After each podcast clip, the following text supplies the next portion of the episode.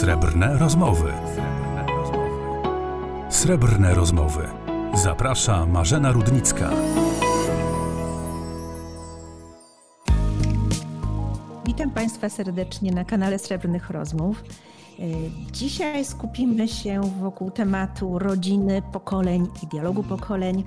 A naszym gościem jest profesor Irena Kotowska z Instytutu Statystyki i Demografii Szkoły Głównej Handlowej, a także honorowa przewodnicząca Komitetu Nauk Demograficznych Polskiej Akademii Nauk. Pani profesor jest również członkinią zespołu eksperckiego do spraw usług społecznych Fundacji imienia Stefana Batorego oraz Komisji Ekspertów do spraw osób starszych przy Biurze Rzecznika Praw Obywatelskich. Pani profesor jest również krajową koordynatorką badań w Polsce w ramach międzynarodowego programu badawczego Generations and Gender Program. Dzień dobry, pani profesor. Dzień dobry. Dziś mamy piękny temat rodzina. Czym według pani dziś jest rodzina? Jako demografowie używamy pewnej definicji rodziny, która być może nie jest powszechnie rozumiana, popularna.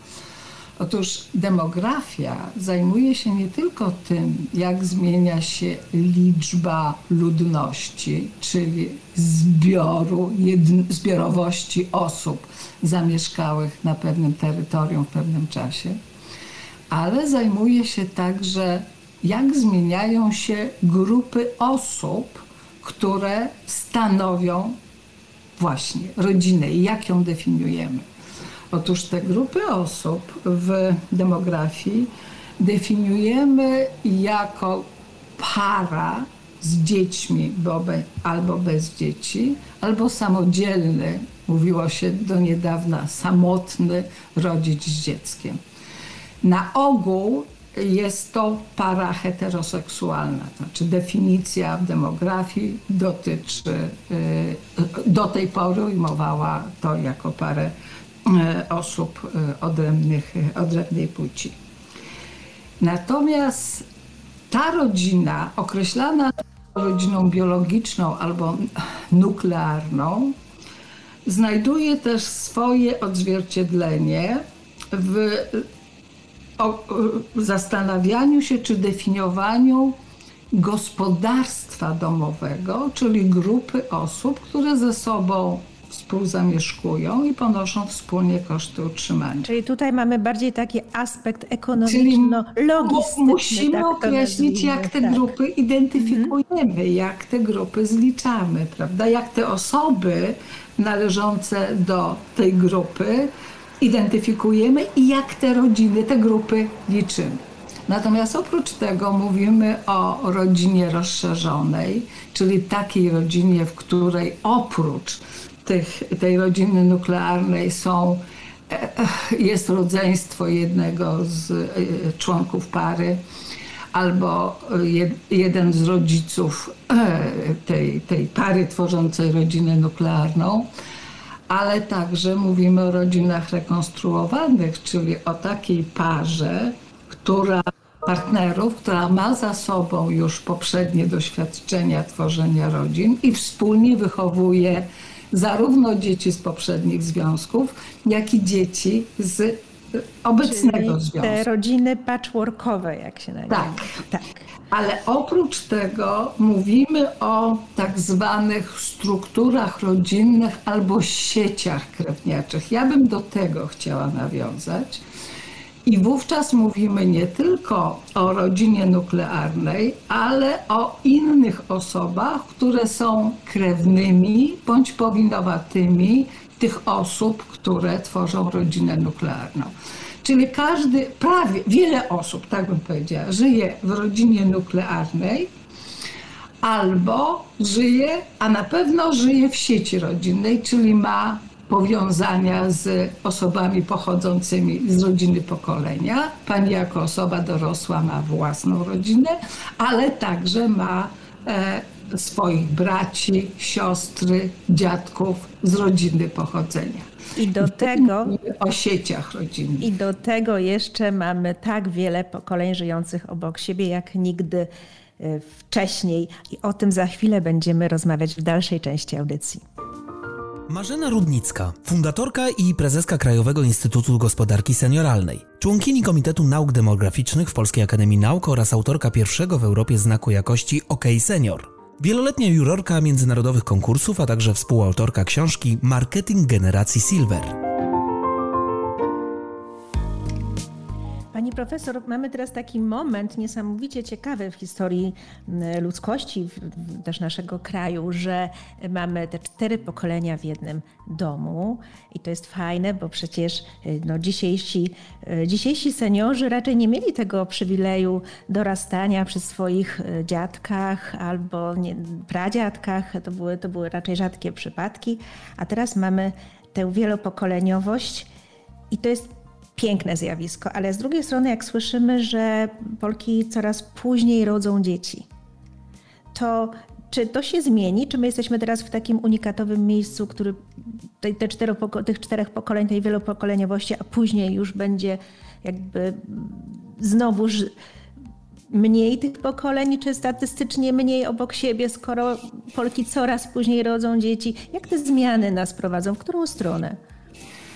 Chciałabym przede wszystkim wyjaśnić, że mówienie o tych różnych pokoleniach dotyczy właśnie tej grupy osób, którą my określamy jako sieci krewniacze, bo to są relacje między grupami osób, które tworzą własne rodziny, ale także pozostają w relacji ze swoimi rodzicami, dziadkami, pradziadkami, a jednocześnie ze swoimi dziećmi, wnukami i prawnukami. Czyli jeżeli mówimy o tej wielopokoleniowości, to to dotyczy tych sieci, tych struktur rodzinnych. I to jest proces, który wynika po pierwsze z tego, że żyjemy coraz dłużej i że doświadcza tego coraz więcej osób i musimy mieć świadomość, że, e, że to jest m, przyszła, to jest trwała zmiana, tak bym to określiła. Tylko problem polega na tym, że z indywidualnego punktu widzenia to jest, ja postrzegam to jako ogromną korzyść, bo to jest szansa dla kolejnych generacji spędzenia coraz więcej czasu z poprzednimi i następnymi generacjami. Czyli jako osoby dorosłe na przykład mogą współczesni młodzi młode osoby e, żyć przez wiele lat ze swoimi rodzicami, dziadkami, pradziadkami, czego poprzednie pokolenia nie doświadczały. No właśnie, to jest Natomiast jest tej długowieczności. Bo zwróciła Pani uwagę na to, że zakładanie rodziny, zostawanie rodzicem dzieje się w coraz późniejszym wieku. Czyli krótko mówiąc, przedłuż, wydłuża się ten czas pozostawania jako dziecko w domu, e, w relacji do własnych rodziców, ale także e, zmienia się czas pozostawania jako wnuk czy prawnuk w stosunku do osób, do poprzednich pokoleń. Także to jest zmiana trwała, którą musimy sobie uświadomić i też znaczenie rodziny, a o tym więcej w felietonie Tomasz Słodki. Fenomen długowieczności objawia się nie tylko w rekordowo długim życiu, ale też w możliwości życia w środowisku wielopokoleniowym, zarówno w pracy, jak i w rodzinie. Pokolenie dzisiejszych boomersów rzadko miało okazję dorastać przy swoich dziadkach, o pradziadkach nie wspominając. Dzisiejsze dzieci mają okazję mieć zarówno jednych, jak i drugich. Nie jeden zaś emeryt wspiera swoje dzieci, zajmując się jednocześnie wnukami. Srebrne rozmowy. Wracamy do studia. Profesor Irena Kotowska jest dzisiaj z nami.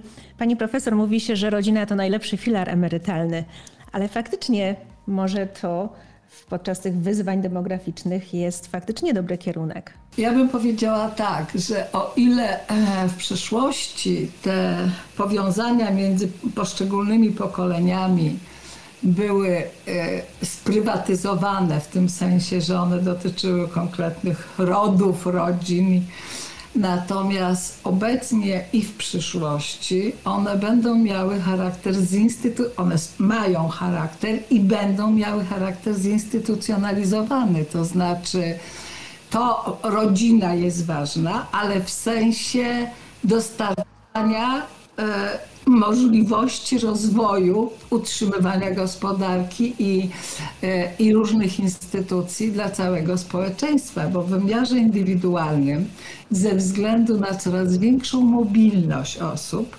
nie możemy mówić o tym, że gwarantując sobie określoną liczbę dzieci, znaczy, że poprzez określoną dużą liczbę dzieci gwarantujemy sobie bezpieczną starość w wymiarze indywidualnym, bo tych dzieci może po prostu nie być w tym kraju. Ale mogą wspierać finansowo. Że dzieci mają nadal znaczenie, ale, ale to ma, sta, ma wymiar y, społeczny, ma, dotyczy całego, całej, całej populacji. Natomiast chciałabym zwrócić uwagę, że nie, nie tylko sieci rodzinne, czyli te powiązania, czyli zarówno potomkowie, jak i powiązania między różnymi krewnymi i, i, i powinowatymi, ale także rośnie rola sieci społecznych, czyli naszych przyjaciół, przyjaciół znajomych, sąsiadów, relacji, które tworzymy z różnymi osobami spoza tego kręgu struktur rodzinnych. I to jest bardzo ważny element e, naszej, zarówno ze społecznego, jak i z indywidualnego punktu widzenia, jeżeli chodzi o gwarancję dobrostanu, nie tylko ekonomicznego, na ten okres wieku starszego. No tak, czyli musimy niejako sobie zapracować przez całe życie, żeby wnieść ten dobrostan relacji na emeryturę Właśnie i z niego to e, jest korzystać. Tymczasem to... wskaźnik włączenia społecznego według indeksu aktywnego starzenia się publikowanego przez Komisję Europejską pokazuje, że Polska jest niestety dosyć, e, zajmuje niskie pozycje, czyli mamy sporo do E, do naprawienia i chyba w myśl zasady zacznij zmiany od siebie. E, warto o tym myśleć, kiedy się ma jeszcze lat 30, 40, 50. Jacy dziś jesteśmy, czy budujemy te swoje quasi rodziny na późniejszy czas? Powiedziała Pani o bardzo ważnej sprawie, to znaczy sieci rodzinne są ważne, ale gdy pytamy w badaniach, do kogo byś się zwrócił, zwróciła w sytuacji, gdy potrzebujesz pomocy, wsparcia różnego rodzaju, to się okazuje, że ta grupa osób, do których się zwracamy, wskazujemy jako takie, do których się mogliśmy możemy zwrócić, czyli ta wielkość tych sieci społecznych jest znacznie mniejsza od, od liczby krewnych i powinowatych, które, którą mamy. Także e, to też jest przejaw tego, że sieci rodzinne są źródłem potencjalnego wsparcia, ale rzeczywiste wsparcie do, o, dostarczane jest przez te sieci społeczne, które sami tworzymy i w pewnym sensie jesteśmy także odpowiedzialni za to, żeby zrozumieć, że to jest, to wymaga naszego własnego wkładu i wysiłku.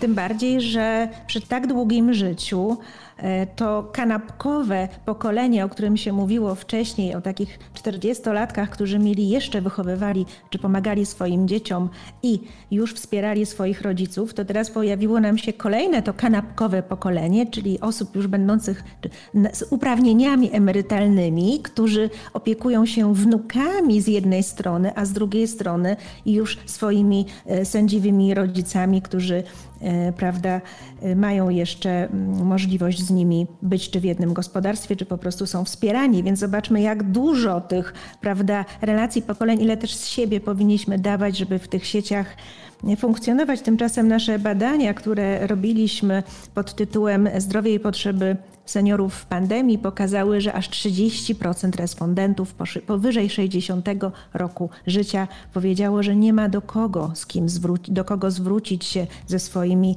problemami i nie ma z kim porozmawiać o codziennych e, wyzwaniach i tematach. E, pani profesor, żebyśmy troszkę bardziej optymizmu tutaj wlali, zaczynamy już dziś, każdy od siebie to te relacje, to budowanie tego zasobu, którym później będziemy funkcjonować na emeryturze. Czyli ja bym powiedziała, że ta zmiana wymaga, że, że ta zmiana demograficzna wymaga także zmiany naszej świadomości. I o ile o młodych pokoleniach możemy mówić, że oni powinni się przygotować do tego, jakim, mm, jak będą żyli na ten okres starszy.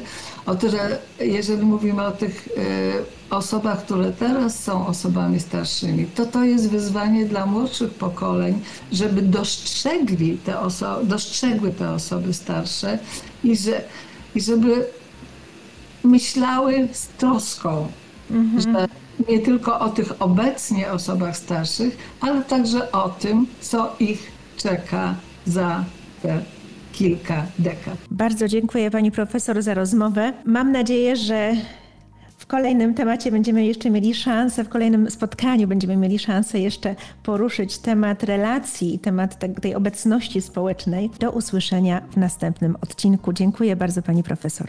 Marzena Rudnicka. Wszystkie podcasty i debaty znajdziesz na stronie internetowej srebrnerozmowy.pl.